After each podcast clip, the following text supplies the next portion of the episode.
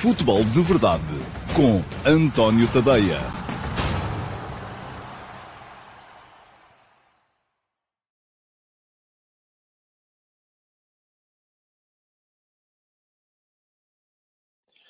Olá a todos, muito bom dia. Sejam muito bem-vindos à edição número oitocentos e vinte e um do Futebol de Verdade. Hoje é segunda-feira, dia cinco de junho de dois mil e vinte e três, e deixem-me só ajeitar a câmara para não ficarem com o foco de luz em cima. Uh, esta é a penúltima edição desta temporada dois mil e vinte e dois vinte e três do Futebol de Verdade. Vai haver Futebol de Verdade hoje, para uh, olharmos um bocadinho para trás para aquilo que foi a final da Taça de Portugal de ontem entre o Futebol Clube Porto e o Sporting Clube Braga, e um, vai haver Futebol de Verdade amanhã, onde vamos uh, olhar para uh, aquilo que foi a época com a seleção dos uh, onze melhores jogadores do ano, a equipa do ano. Eu já tenho, e por isso mesmo o Futebol de Verdade hoje é ligeiramente diferente do que é habitual, mas deixem-me só avisar-vos que já está a correr no meu Instagram. Nas stories do meu Instagram já estão a correr as votações uh, para os uh, melhores jogadores do ano, para o onze do ano.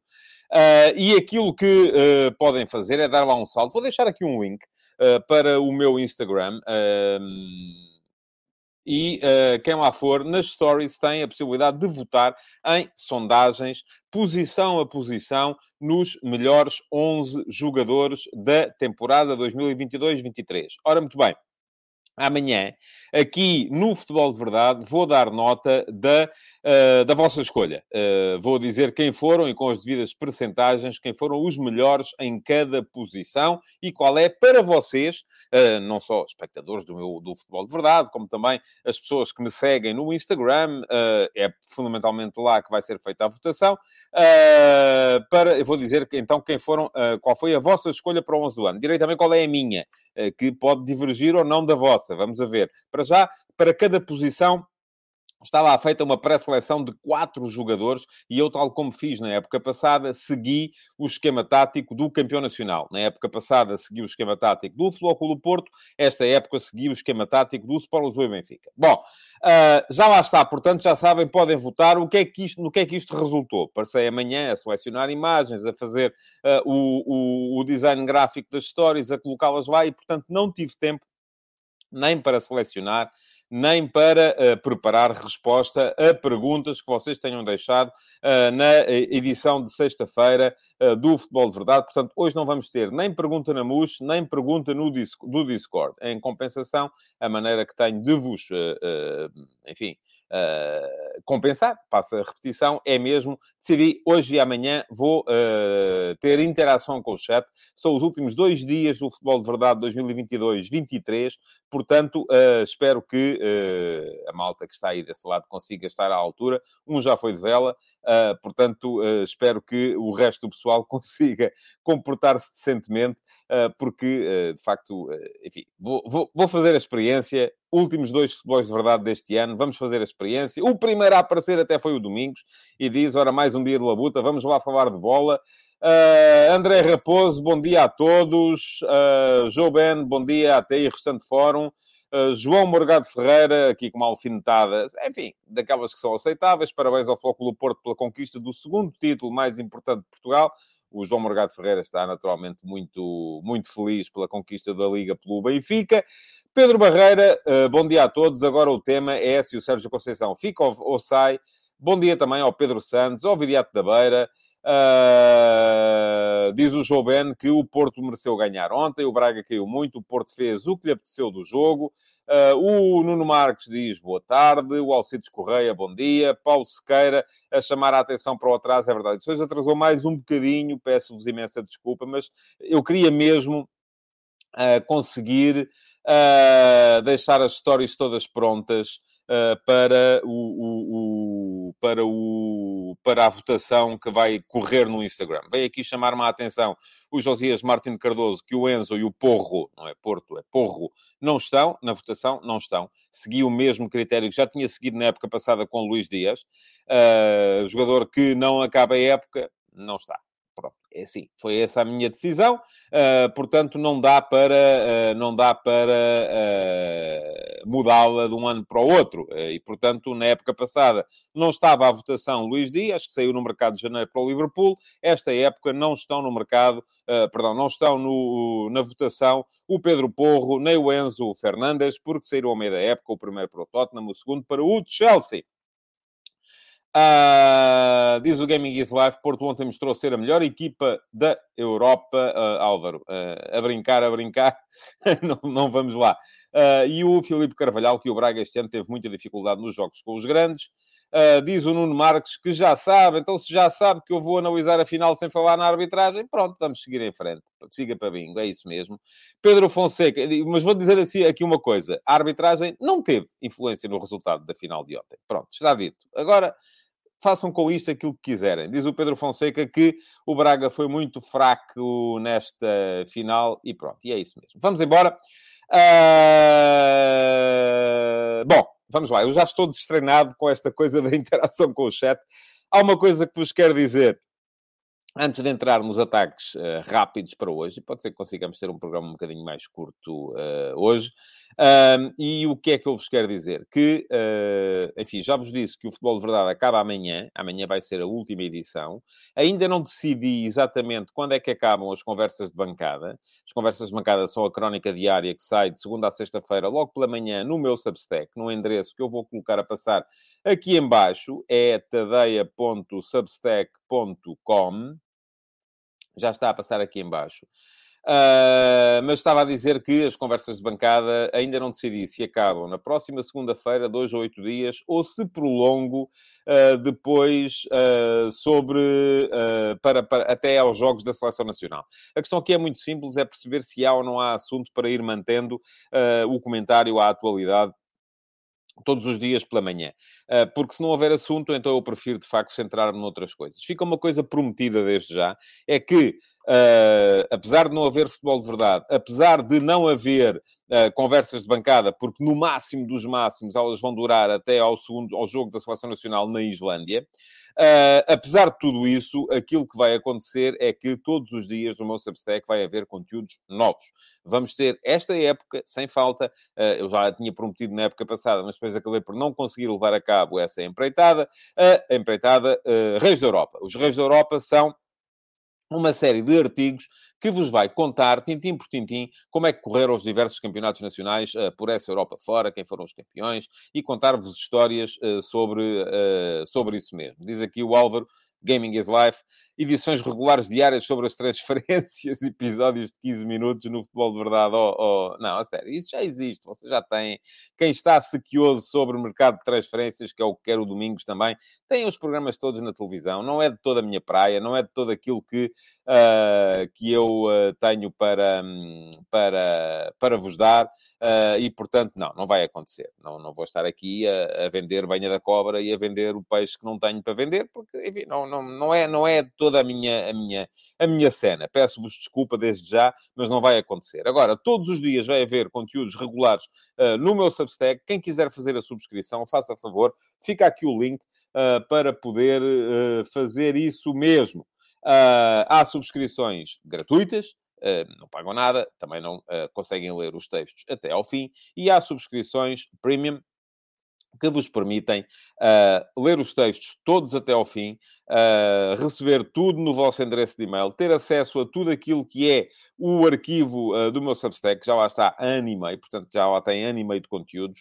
Uh, além disso, ainda uh, entrar no meu canal de Telegram, onde recebem os textos em áudio, lidos por mim, e ainda também, eu estou aqui com um gogo, peço-vos imensa desculpa, uh, e ainda também uh, o acesso ao meu servidor de Discord, uh, onde temos várias, uh, temos várias uh, salas de conversação para podermos ir mantendo as conversas acerca de futebol. E lá no Discord, se calhar, até vamos falar de transferências, eu vou-vos dar o meu, uh, o meu input acerca daquilo que for acontecendo, porque vou, estar, vou continuar a estar atento. Agora, não, é, não tem o mesmo peso eu estar a dar uma opiniãozita ali uh, em duas linhas no Discord, ou ter que escrever um texto devidamente consubstanciado, ou fazer uma live de quinze minutos sobre transferências. Não tem, não é de todo uh, a mesma, a mesma coisa. Bom, uh, vamos lá, vamos embora. Já sabem, o link para o uh, Substack ficou lá atrás.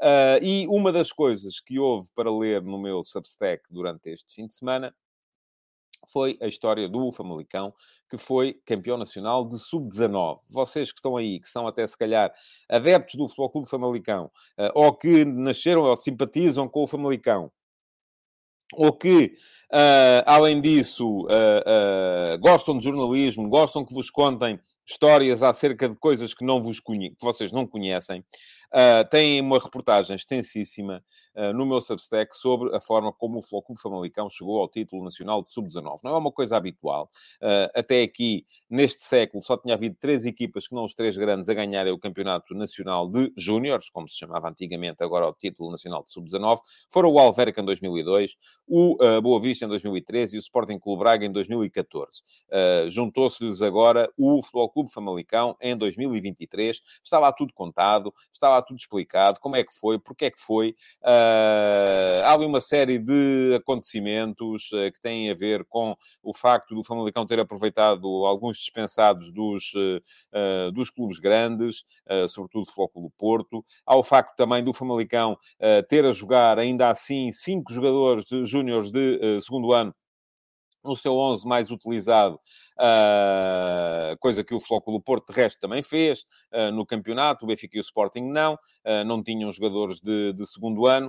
Uh, e, portanto, aquilo que aconteceu foi que o Famalicão chegou ao título e uh, estava tudo, então, explicado a razão uh, pela qual isso uh, aconteceu. Bom, vamos lá. Uh, quem quiser ler, o link fica aqui para lá chegarem. Uh, eu acho que uh, vale a pena, mas, enfim, vocês serão os melhores juízes disso mesmo quando lá chegarem e lerem, então. E quem está aí com dúvidas relativas uh, àquilo que aconteceu no Campeonato de Júniores, não me perguntem aqui agora, vão lá ler, se fazem favor, porque está lá tudo explicadinho. Bom, uh, veio aqui o João da Rocha Pares Uh, deixar os parabéns ao Vítor Amorim Barros. Anti... Olha, não sabia que o Vítor Amorim Barros era antigo jogador de Subúteo. Isso não fazia a mínima ideia. Falei com ele. Ele é uma das pessoas que estão uh, citadas nesta reportagem. O Vítor Amorim Barros é o treinador uh, do sub dezanove do Futebol Clube Famalicão uh, e uh, não fazia a mínima ideia. Nem sei se o João está a falar a sério ou se uh, está, uh, uh, enfim, a brincar. Mas acho que não. Acho que é a sério. Portanto, sendo assim... Uh, sendo assim, uh, seguimos em frente, vamos embora. Estava só aqui a ver uh, o que é que havia aqui dos comentários. Muita gente a falar de arbitragem, é sério. Escusam de vir por aí, porque não é esse o caminho que vamos seguir aqui.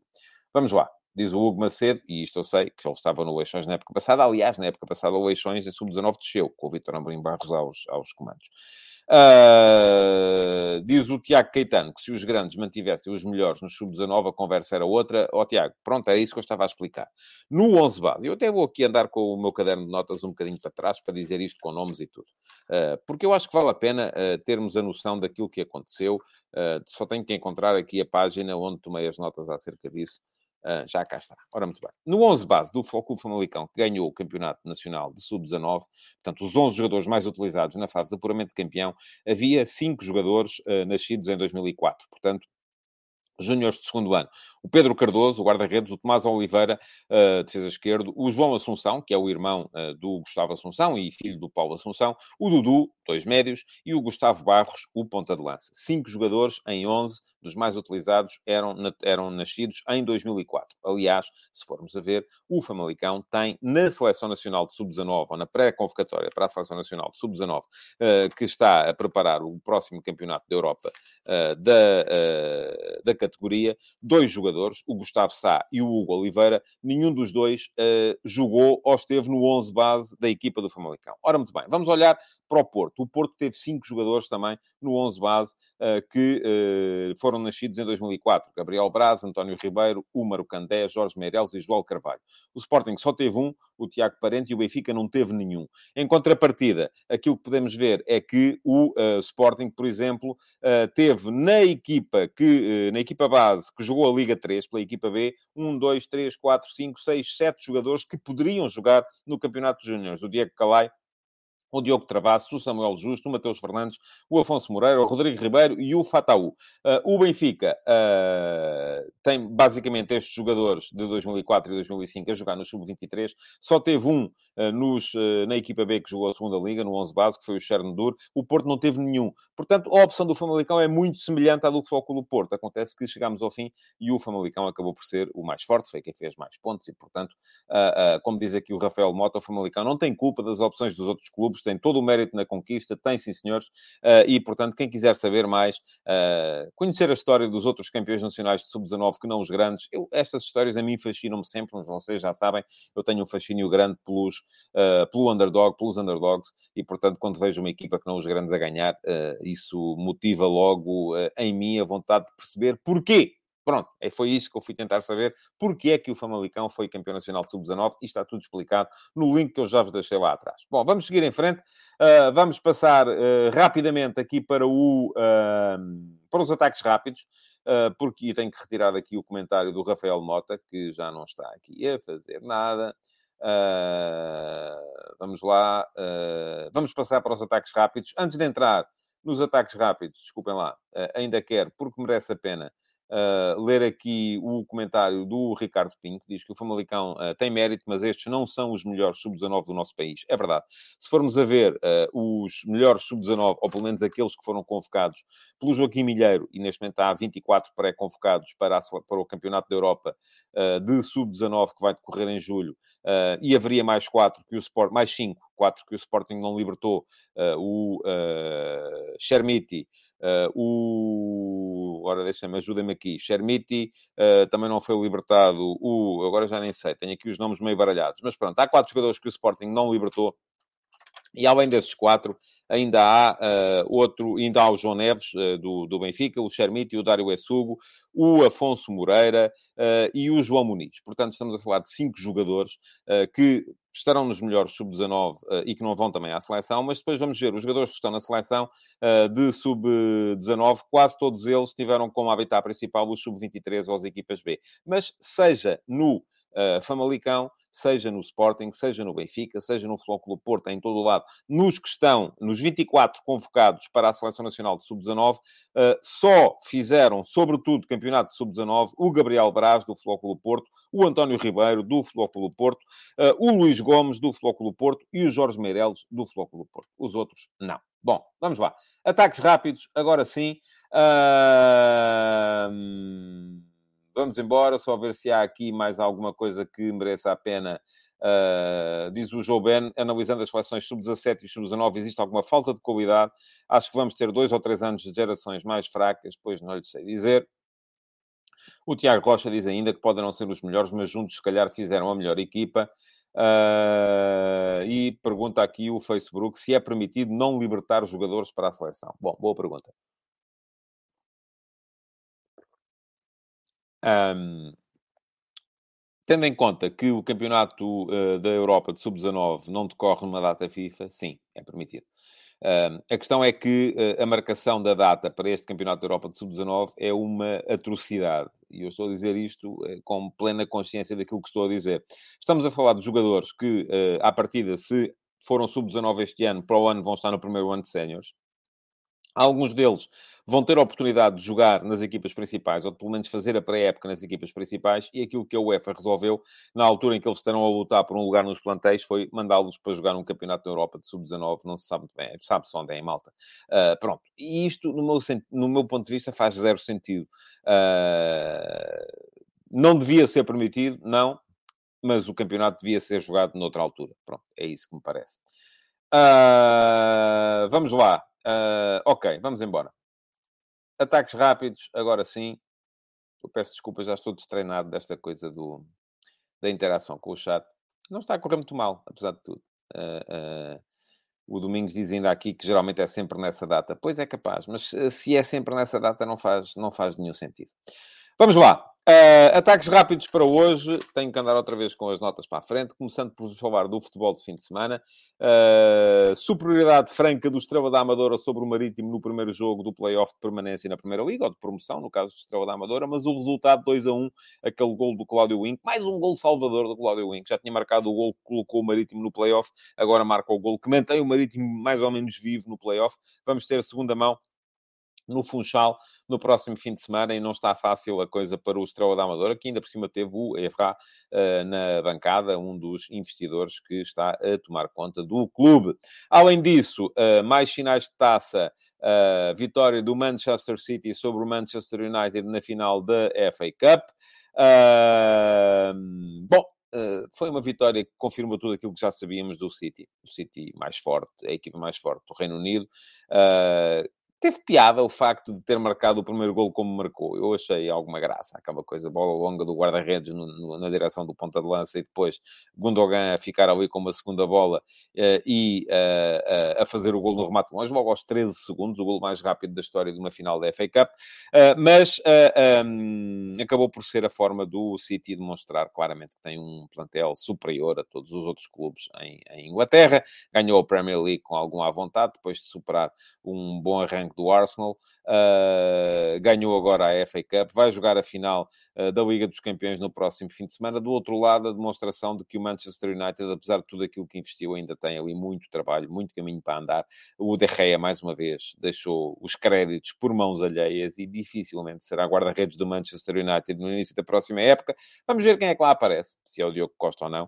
Uh, especula-se muito em função, em, em, em, nesse, nesse sentido. Além disso, Uh, Leipzig a ganhar a, a Taça da Alemanha, dois a zero na final ao Eintracht de Frankfurt, e houve também a final da Liga dos Campeões Feminina com muita emoção. Eu não vi Uh, o jogo, estava a ver a, a Taça de Inglaterra, um, mas uh, pelo que vi depois, enfim, foi uh, o Wolfsburg a ganhar por dois a zero, acabou por perder por três a dois, uh, grande virada do Barcelona na segunda, na segunda parte, um, a dar então a, a, a volta e a ganhar a Liga dos Campeões uh, feminina. Pronto, de resto, campeonatos no fim de semana uh, acabaram já os campeonatos de Espanha, de Itália e de França, e, portanto, já não há mais decisões para tomar. A Itália, o uh, Lille, acabou por ficar com a posição que restava na Liga Conferência, com um empate, mas o Mónaco perdeu, perdeu em casa uh, e ficou fora das competições europeias. Uh, lá embaixo, nota para a despromoção do Auxerre. O Auxerre tinha acabado de subir, voltou a descer agora. Uh, o Nantes, que é um histórico também do futebol, mais histórico ainda do que o Auxerre, o Nantes acabou por conseguir a permanência. Na Alemanha, Uh, na Alemanha nada chegou, a Alemanha tinha acabado na semana passada. A Itália, a notícia do fim de semana, além do aquilo que diz aqui o uh, João Morgado Ferreira, um grande golo do Rafael Leão. Quem não viu, vá ver. Ele fintou a equipa toda quase do adversário antes de, antes de marcar. Uh, mas o Milan já não estava a lutar por, por grande coisa. Uh, mas em Itália, a grande novidade, então, foi a qualificação da Roma do José Mourinho para a Liga Europa. Conseguiu com um penalti de Dybala já uh, perto do momento do, do, do, do, do, da compensação. Uh, porque quem estava lá era a Juventus. A Roma teria que ir outra vez para a, a, a Liga Conferência. Acabou por não acontecer, graças a esse penalti do Dybala.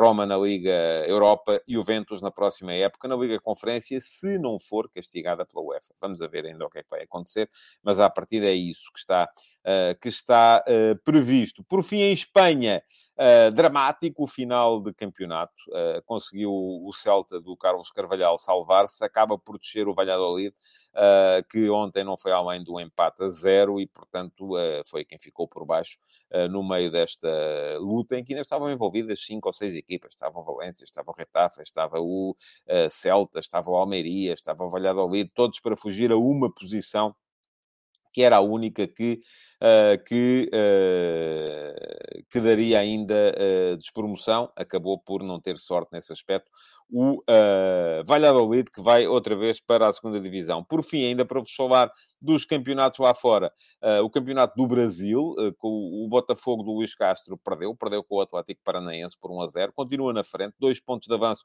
sobre o Palmeiras, que ganhou por três a um ao Coritiba, uh, o Palmeiras do Abel Ferreira é o segundo classificado.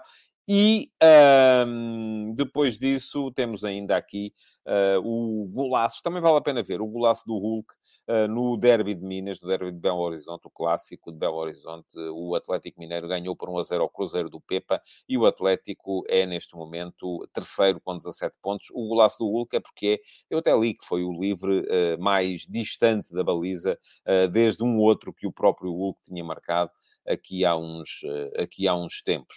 Uh, bom, está aqui muita gente a falar-me. Eu ontem, confesso, estive muito mais centrado na, uh, na final da Taça de Portugal, mas está muita gente a falar aqui. Começou aqui o César Gonçalves a dizer que final dramático foi no campeonato belga. Uh, e o Pedro Santos acrescenta que na Bélgica tivemos três campeões na última dúzia de minutos. Acrescenta também aqui o Filipe Carvalhal. Que emoção! Foi na Bélgica. Uh, eu, uh, não, não, a sério, é que nem fui ver. Nem sabia, mas vou ver, confesso, aliás, porque isso vai figurar, com certeza, nas histórias dos reis da Europa que vamos passar a ter uh, lá mais para a frente neste, neste verão. Vale a pena, com certeza, ficarem por aí para depois estarem atentos a todas essas uh, histórias. Bom, hoje de manhã escrevi uh, nas conversas de bancada acerca do jogo de ontem, da final da Taça de Portugal, mas um dos aspectos que também lá estava uh, focado foi aquilo que aconteceu em França e que eu vou-vos dizer, não gostei nada de ver, que foi os adeptos do Paris Saint-Germain a assobiarem o Messi na Na, na despedida. Acho que faz zero sentido. Acho que é o, os próprios adeptos do P S G a dizerem o nosso clube faz zero sentido, nós somos burros que nem uma porta e, portanto, estamos a assobiar-nos a nós próprios. Enfim, uh, está lá escrito aquilo que eu penso sobre o tema. Gostei de ver, isso sim, uh, uh, a despedida que o Santiago Bernabéu uh, deu ao, ao uh, Karim Benzema, que vai sair do Real Madrid, como gostei de ver a despedida do San Siro ao uh, Ibrahimovic, que também vai sair do Milan e vai este mesmo acabar Um, a, a carreira. Portanto, uh, quem quiser ler as conversas de bancada, elas partem muito daquilo que foi a final da Taça de Portugal, já sabem.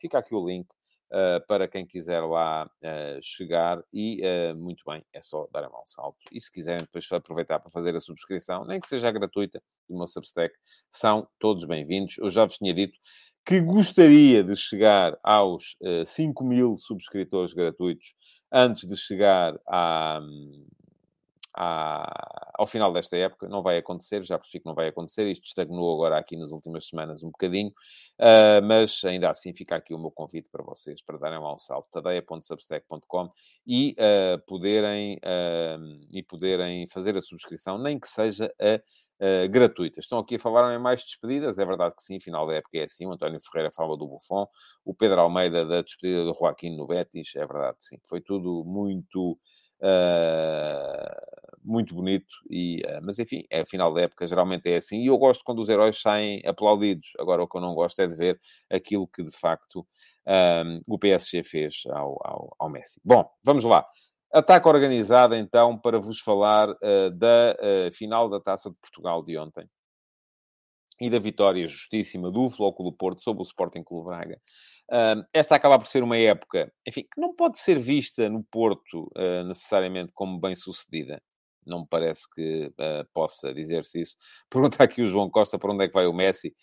Vamos a ver, tudo indica que é Barcelona, uh, agora depende, não é? O Barça não pode contratá-lo já, uh, e ele quer definir uh, já, e o Barça, antes de o contratar, tem que conseguir vender, e, portanto, uh, vamos ver se o Messi consegue esperar ou não consegue esperar, e se está disponível para esperar ou não. Acho que tem tudo a ver com isso. Isto tem tudo a ver com as regras de inscrição e com as questões do fair play financeiro por parte do Barcelona. O Barcelona continua a ter uh, uma...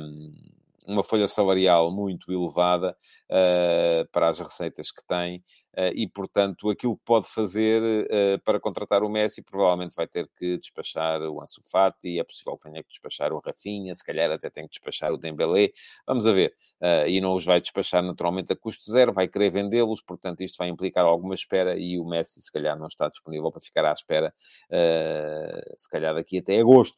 Vamos a ver o que é que vai acontecer, portanto. Um, diz o Rui Paulo Vitorino que ele vai de férias agora. Uh, o João Costa pergunta se irá para a Arábia. Uh, enfim, vamos ver se é isso que vai acontecer ou não. Mas estávamos já no ataque organizado e, portanto, vamos seguir em frente com a final da Taça de Portugal. Uh, bom, não houve surpresas uh, nos onze iniciais. Tanto o Sérgio Conceição como o Artur Jorge apareceram com o onze que eu estava à espera. A única coisa que a malta poderia especular um bocadinho era se uh, ia haver ou não ia haver uh, Diogo Costa na baliza do Porto. Eu achava que não, porque já na época passada, e foi isso que disse, aliás, no pré-match da R T P, já na época passada o Sérgio Conceição apostou sempre no guarda-redes suplente na Taça, na altura o Marchesín, e depois quando foi, enfim, até podem dizer, ah, mas a final foi com o Tondela, está certo, mas antes a meia-final, em dois jogos, tinha sido com o Sporting e também jogou o Marchesín, e aí podem dizer, ah, mas o Marchesín tem outro estatuto, era um antigo titular, de, tem outro estatuto que não tem o Cláudio Ramos, pronto, aí sim, é verdade, mas eu uh, achar, achei sempre que ia jogar O, uh, o Cláudio Ramos. Foi isso que aconteceu. Uh, achava que se jogasse o uh, Diogo Costa, isto se calhar seria quase um sinal que era para lhe proporcionar uma despedida, mas ao mesmo tempo isso também seria contraditório, uh, porque se a ideia fosse proporcionar a despedida ao Diogo Costa, retirando ao Cláudio Ramos, que à partida é o número dois, uh, a possibilidade de jogar uma final da Taça, também estariam ao mesmo tempo que estavam a dar uh, um, uma colher de chá ao homem que se iria embora, uh, estariam a, a dar uma marretada na cabeça do homem que se calhar vai ficar, embora eu acho que o Porto quererá sempre contratar um guarda-redes e acabar por sair o Diogo Costa. Mas vamos a ver, a coisa é capaz de não estar fácil, de mercado, vamos falar um bocadinho mais à frente. Para já, o jogo. Portanto, o Porto com o onze uh, que era esperado. P P é lateral direito, é um bocadinho uma... uma Um, um desperdício, sim, é verdade, uh, mas, enfim, é, é a maneira do Porto depois manter uh, os dois pontas de lança, uh, Evanilson e uh, uh, Taremi, manter o Otávio, manter o Galeno, uh, manter dois médios. A única maneira do P P subir no campo no Futebol Clube Porto seria eventualmente o Otávio jogar como segundo médio, ao lado do Uribe, uh, saindo da equipa ao Eustáquio, mas uh, considerará o Sérgio Conceição que a equipa fica mais equilibrada assim, e acaba por ser verdade, ontem foi sempre uma equipa equilibrada. Do outro lado, o Braga também com a equipa que era de esperar, enfim, o onze já quase toda a gente o sabe de cor, com o regresso do Al-Musrati, que não pareceu que fosse o Al-Musrati dos grandes momentos. É normal, ele estava a voltar de uma ausência ainda assim prolongada e, portanto, isso acabou, do meu ponto de vista, por se refletir naquilo que foi o jogo. Diz aqui o Pedro Ferreira, faz-me confusão nos jogos grandes o Braga apostar mais num futebol direto e colocar o Abel Ruiz em vez do Banza, por exemplo, que é muito mais físico. As melhores oportunidades de golo são do Banza. Pronto. Uh, não tem que lhe fazer confusão, Pedro, e é isso que eu vou explicar uh, neste momento. Porque é que o Braga, a dada altura, começou a optar pelo futebol direto? Porque não conseguiu jogar de outra maneira. Isto, muitas vezes, vocês centram-se muito, e quando digo vocês, é os adeptos em geral, uh, centram-se muito naquilo que é a equipa pela qual... Eu não sei se o Pedro estava a torcer pelo Braga ou pelo Porto, não faço a mínima ideia. Mas uh, uh, as pessoas centram-se muito naquilo que é o comportamento da sua equipa. Mas há sempre duas equipas no campo. O que é, o que, é que nós vimos ontem? As duas equipas, e eu escrevi isso hoje de manhã, nas conversas de bancada, foram absolutamente verdadeiras relativamente àquilo que são os seus argumentos principais. Os dois treinadores chegaram, meteram as cartas na mesa. É isto que nós temos. Não havia ali trunfos escondidos. Qual é o atributo principal desta equipa do Futebol Clube Porto? Capacidade de pressão. E foi isso que o Porto trouxe para o jogo. Muito pressionante. Quase sempre a tapar a saída de bola do, do adversário, que o Braga ora fazia a quatro, uh, uh, deixando os laterais um bocadinho mais baixos, mas aí tinha dificuldade, porque o Porto, com referências individuais, encostava imediatamente o Galeno no, no, no Vítor Gomes, encostava imediatamente o Otávio no uh, Borja, e tinha os dois pontas de lança para os dois centrais, uh, e isto causava muitas dificuldades de ligação desta primeira linha de quatro com os homens que estavam a seguir, obrigava muito o Al-Musrati ou o André Horta a baixarem para construir, e então aquilo que o Braga passou a tentar fazer a partir de determinada altura foi baixar o Al-Musrati para construir, jogar com o Al-Musrati entre os centrais, fazer construção a três, projetar mais os dois uh, laterais, só que aí uh, o Porto também, porque o Otávio, se repararem, nunca baixou. O Otávio, que até às vezes costuma vir fazer início de construção por parte do Porto, desta vez esteve sempre subido. Porquê? Porque era importante ter a capacidade de pressão do Otávio ali naquele momento. E também nessa altura o Braga uh, não tinha maneira de ligar o jogo, nem por dentro nem por fora. Aí piorou. Portanto, o que é que o Braga começou a fazer a partir de determinada altura? Passou a apostar mais uh, em bolas longas. E foi aí que o jogo equilibrou um bocadinho, porque se formos a ver, os primeiros quinze minutos foram de domínio absoluto do Futebol Clube Porto. Não criou uh, situações por aí além, é verdade que sim, uh, mas uh, uh, foram quinze minutos de domínio total, o jogo a decorrer quase sempre dentro do meio-campo do Braga. O jogo começa a equilibrar no momento em que o Braga desiste de fazer uma saída de qualidade, mas a partir do momento em que desiste de fazer uma saída de qualidade, também assegura que não consegue chegar com qualidade ao último terço do campo. O que é que o Braga passou a fazer? Bola longa uh, e, eventualmente, apostar na capacidade dos seus atacantes para ganharem segundas bolas uh, nos três quartos do campo, ali entre linhas. Só que isso raramente aconteceu. E a bola longa para o Abel Ruiz, e há bocadinho uh, a pergunta uh, que já nem sei quem é que fazia, porque é que não joga o Banza, se é para ser futebol direto, porque é que não joga o Banza, que é mais físico. A questão aí é que o, o jogador a quem é endereçado à primeira bola, dificilmente a ganha. Quem tem que ter mais físico ou mais capacidade nos duelos são os jogadores que vão depois lutar pelas segundas bolas. E estes são os jogadores que o Braga... Os jogadores que o Braga tem ali são jogadores refinados. Não são jogadores que sejam muito de combater por segundas bolas. Portanto, o Braga, a partir daí, assumiu que não ia ter a, a capacidade para mandar no jogo e, assumi, e assumiu a partir daí que era o Porto que ia mandar no jogo. E se o Porto, durante a primeira parte, ainda foi aceitando este equilíbrio, estava-se mesmo a ver que, assim que houvesse uma oportunidade, porque o Porto chegava com mais qualidade ao último terço do campo, o Porto tinha melhores executantes no último terço do campo, e ia acabar por desequilibrar, e isso aconteceu logo aos oito minutos, creio eu, da segunda parte, no lance em que o Otávio ganha uma dividida ao Almusrati e fica com bola descoberta. E estão a ver o que é o Otávio de frente para o jogo, nos três quartos do campo, com o campo aberto à sua frente. Enfim, é mesmo convidar a que seja criado o desequilíbrio. Foi isso que aconteceu. Muito boa a movimentação do Galeno nesse lance. Otávio a colocar a bola, a solicitar ao mesmo tempo a largura, porque o Galeno estava aberto na esquerda, e a profundidade, porque ele foi ganhar as costas da última linha defensiva do Sporting Clube Braga, e com o Galeno atrás, obviamente, aquilo que se passa depois é vermos é a linha defensiva do Braga a recuar, mas a recuar em desespero, quando é feito o cruzamento, antes que a bola chegue, uh, creio que ao Tony Martínez, que era quem lá estava, para poder finalizar o André Horta numa tentativa de cortar, porque o Niakate não chegou lá para cortar, o André Horta uh, acabou por fazer autogol. Bom, Porto na frente. E agora? O que é que vai acontecer? E aí começam a entrar as substituições. Uh, aquilo que me pareceu, e a pergunta de há bocadinho era, porque é que o Braga nos jogos com os grandes faz isto? Bom, o Braga nos jogos com os grandes faz isto porque são os grandes que vão mais pressionar o Braga e têm mais capacidade uh, para o uh, fazer. Um, e, portanto, é, é, são os jogos em que o Braga tem mais dificuldades uh, para, para entrar na, na, na, no jogo e para discutir o jogo uh, como, como deve ser. Agora, aquilo que acontece... Eu, desculpem lá, tinha aqui uh, uma coisa errada, não era isto que eu queria. Uh, estou aqui a tentar abrir a ficha do jogo para não, para não vos enganar relativamente às substituições. Agora sim... Um, aquilo que aconteceu a partir de determinada altura, assim que se viu a perder, eu acho que se notou um outro problema por, por parte do Sporting Clube Braga. E, sobretudo, a partir do momento em que o Wendel é expulso. O, uh, o, o, o Porto marca o seu golo, salvo erro, deixem-me ter a certeza, exatamente, aos cinquenta e três minutos. Uh, o Wendel é expulso aos sessenta e dois. Foi nove minutos depois. O que quer dizer, e aí já o Braga tinha feito...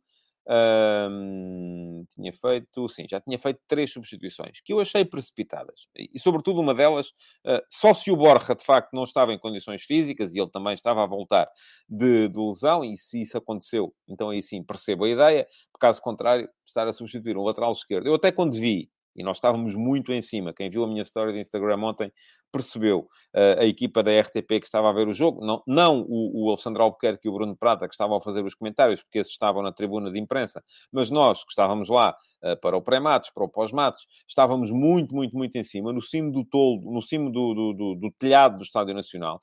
Uh, e eu quando vejo, e não tinha sequer uma folha com os números dos jogadores, e quando vejo os três jogadores a prepararem-se para entrar, pensei que um deles era o Banza. Achei que estavam o Simone Banza, uh, o Racic e o Álvaro Jaló. O Álvaro Jaló fazia todo o sentido naquela altura, o Braga estava a perder, enfim, uh, era colocar o Álvaro Jaló como defesa lateral, a fazer todo um corredor, que é uma coisa que ele faz e faz bem, uh, meter o Banza para reforçar junto do Abel Ruiz e tentar ir à procura do resultado. Isso faria sentido. Gastar uma substituição para trocar o lateral, o Borja pelo João Mendes, só se o Borja não estava de facto em condições. Ainda assim, Uh, parece, e é possível que ele não estivesse, já o disse aqui também, porque o Borja uh, vinha, de, vinha de lesão. Ainda assim, pareceu-me precipitado. Porquê? Porque aos sessenta e dois minutos, dois minutos depois, o, uh, o Porto fica reduzido a dez. E o Braga já tinha gasto três substituições. E aí, com o Porto reduzido a dez, com, obviamente reduzido a dez, o Porto é forçado a substituir o Tony Martínez pelo Zaidu para manter a sua linha de quatro atrás. Uh, uh, e, portanto, o que é que acontece? O Porto perde naturalmente capacidade de pressionar na frente, passa a ter menos um homem. Onde é que esse homem sai? Na frente. E o Braga não tendo então a tão, essa pressão tão asfixiante que tinha tido no início, passa a ter mais condições para construir uh, de uma forma uh, uh, cuidada, construir com qualidade, meter a bola no meio campo ofensivo com qualidade, e tinha meia hora para jogar, para fazer um golo. Era, era, enfim, não vou dizer que era mais do que suficiente, porque não foi, mas uh, o jogo estava aberto naquele momento. Só que eu acho que o Braga aí abdicou dos seus processos normais. O Braga aí, sim, aí já não foi por necessidade, não foi porque a pressão do adversário não o deixasse construir, foi porque a equipa se precipitou e começou a querer meter a bola na frente muito rápido, a querer meter a bola na frente à força e uh, sem grande uh, capacidade para o fazer. Bom, as primeiras trocas foram antes da expulsão. Uh, já vos disse, saiu o Borja, que eu calculo que não estivesse em condições de fazer noventa minutos, e entrou o João Mendes. João Mendes veio para a direita, passou uh, uh, o... o, o... Saiu o Borja pelo João Mendes. Não, o João Mendes foi para a esquerda no primeiro momento, depois é que veio para a direita, quando saiu o Víctor Gomes. Uh, saiu o, ainda, saíram ainda o André Horta e o Yuri Medeiros para entrarem o Racic. Racic para o André Horta, normal. Uh, Álvaro de Jaló para o Yuri Medeiros, normal também. Portanto, tudo troca por troca.